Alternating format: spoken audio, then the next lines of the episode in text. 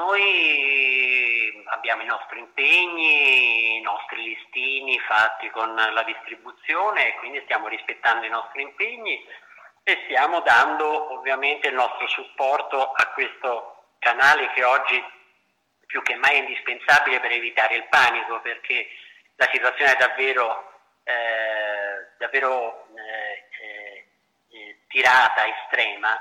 eh, e forse oggi eh, l'unico, uh, l'unico, bisogno indispensabile che diventa eh, l'alimentazione umana eh, deve essere eh, gestita eh, dando tranquillità e serenità al, a, a, tutti i consumatori. quindi è un impegno che stiamo rispettando con tutti i nostri accorgimenti, perché oramai negli uffici c'è sì e no una persona per ufficio e abbiamo adottato lo smart working per il 75% delle, del personale in ufficio. In produzione bisogna esserci fisicamente, perché per eh, confezionare un, un prodotto eh, ci vuole la macchina e ci vuole l'operatore.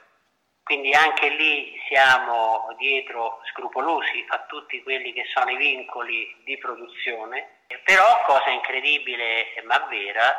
oggi nel nostro settore chi sta speculando è il trasportatore, quindi è la logistica. Eh, mentre prima per trovare camion per fare comunque consegne, tanto in Italia quanto in Europa eh, centrale e nord Europa, eh, era eh, comunque un network che ci dava una linearità di offerte, in questi ultimi dieci giorni noi paghiamo dei trasporti anche il doppio per arrivare in Nord Europa di quello che era il prezzo di dieci giorni fa. In Italia sono un po' più contenuti ma stanno facendo una piccola speculazione anche la logistica italiana. Eh, noi i nostri impegni li abbiamo presi, li manteniamo e facciamo e continuiamo a fare il nostro lavoro come abbiamo sempre fatto con tutte le dovute attenzioni sulle caratteristiche qualitative, ma lì eravamo abituati,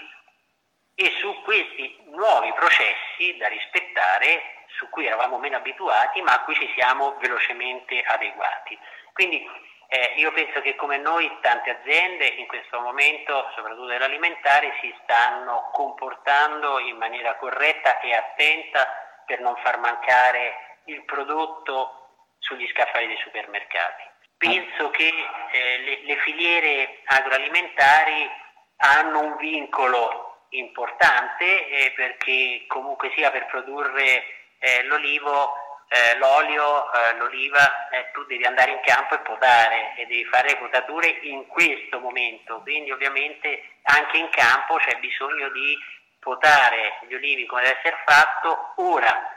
E quindi ci si muove anche nei campi con regolarità, con attenzione, rispettosi di quelle che sono le regole della distanza degli operatori uno dall'altro, eccetera, eccetera,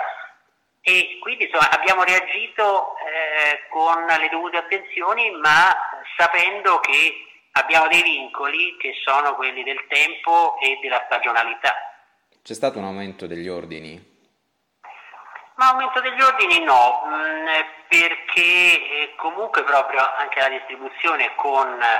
con questa eh, tranquillità che ci sarebbe stato comunque eh, la, la, la copertura del, eh, delle produzioni per far fronte ai loro bisogni eh, non è che si siano particolarmente infiammati, probabilmente hanno dato un po' fondo ai loro magazzini. Eh, io penso che qualche distributore aveva un magazzino un po' più alto del normale e, e sono usciti diciamo, eh, quei prodotti che avevano rotazioni minori e, e hanno compensato magari quei, quei prodotti con rotazioni maggiori. Oggi si è regolarizzato tutto ciò e qualcosa di più vediamo perché in effetti eh, vediamo che noi probabilmente un, da un 5 a un 10% in più lo stiamo avendo su marzo e lo ipotizziamo anche su aprile.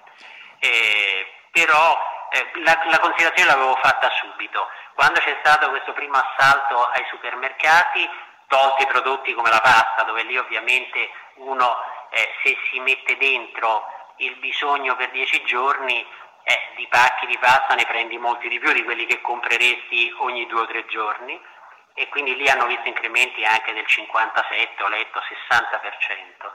Eh, ma nell'olio che normalmente la media è una bottiglia ogni 15 giorni a famiglia, questi incrementi così eh, vertiginosi non si sono visti. Si è però regolarizzato perché quei prodotti di minor rotazione che magari fuori promozione non giravano, sono stati presi perché magari si trovava vuoto lo scaffale di un prodotto che sul mercato ha una share maggiore, quindi un lineare maggiore che però è stato poi più preso d'assalto e quelli minori che non hanno una rotazione normale in vendita a prezzo normale sono stati presi anche quelli. Quindi la distribuzione ha avuto, io penso, un beneficio sicuramente perché gli è uscito più prodotto e, e di questo più prodotto una parte non promozionata quindi più a prezzo pieno con delle marginalità diverse. Quindi un beneficio che ha avuto la distribuzione e, ed ora però io vedo che tutto si sta regolarizzando e tutti noi stiamo lavorando per continuare a dare il, il, il nostro supporto di copertura eh, lineare con quello che era l'andamento e eh, diciamo il, la pianificazione eh, con la distribuzione del, dei nostri momenti promozionali piuttosto che di vendita a rotazione. Voi non prevedete un problema di approvvigionamento? No, no perché, vabbè, poi nel nostro caso Monini, come le dicevo, noi siamo sempre abbastanza pieni di olio eh, perché ce lo siamo scelti sì, sì. a gennaio e quindi comunque ne abbiamo già abbastanza in azienda, ma comunque stiamo integrando con diciamo moderata facilità perché lei pensi oggi dalla Spagna la maggior parte dei eh,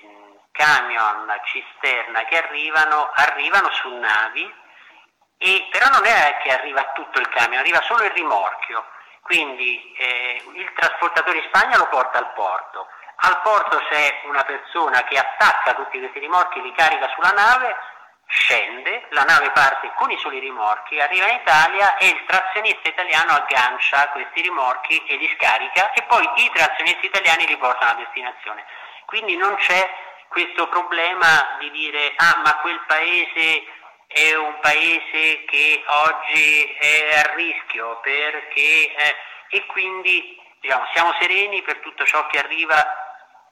dalla Spagna anche dall'estero. e anche dalla Grecia, perché sono i due paesi dove ci approvvigioniamo maggiormente. Queste nuove modalità di trasporto eh, comportano dei ritardi? Dunque, queste, queste, che oggi chiamano le autostrade del mare, eh, eh, mi diceva un, un, trasportatore molto importante, che è forse uno di riferimento in Italia, dice, pensa, eh, avevo una nave in partenza da Salerno, mi pare, eh, avevo sopra 150 rimorchi che me l'hanno bloccata perché hanno trovato un positivo a bordo della nave, è stata ferma 5 giorni. E quindi ecco, purtroppo può accadere anche questo, perché poi c'è chi la guida la nave e se eh, chi guida la nave o chi è operatore della nave ha un problema, si può creare un, un blocco in questa maniera. Eh, sì questo ci sta. Invece volevo chiederle una cosa ulteriore sulla, sulla, logistica, appunto sui trasporti. Lei mi ha parlato di una, di una speculazione eh, proprio in, in, questo senso. Quello che le chiedo è, è come è possibile che sia avvenuto questo? Nel senso, voi non avete degli accordi con dei, con dei prezzi, non dico calmierati, ma comunque eh, de, degli accordi annuali o comunque temporali per evitare che si creino speculazioni di questo tipo? Dunque, normalmente in Italia sì, questo lo facciamo e di fatti, come le dicevo, l'Italia diciamo, è stata forse quella che eh, ci ha eh, scombinato di meno tutti i costi della logistica. Questo succede per il Nord Europa. Nord Europa perché non abbiamo impegni presi eh, con singoli trasportatori? Perché c'è un, un mercato libero eh, che è anche molto rapido, molto veloce, eh, perché ci sono camion che portano prodotti per dire dalla Svezia in Italia e quindi cercano carichi per rientrare in Svezia e noi lavoriamo su queste piattaforme che sono molto utili perché ci danno molta snellezza e molta velocità. Eh, in questo momento il problema è che i trasportatori del nord Europa hanno paura a venire a caricare in Italia e allora con, loro, eh, con questo loro timore hanno aumentato i prezzi.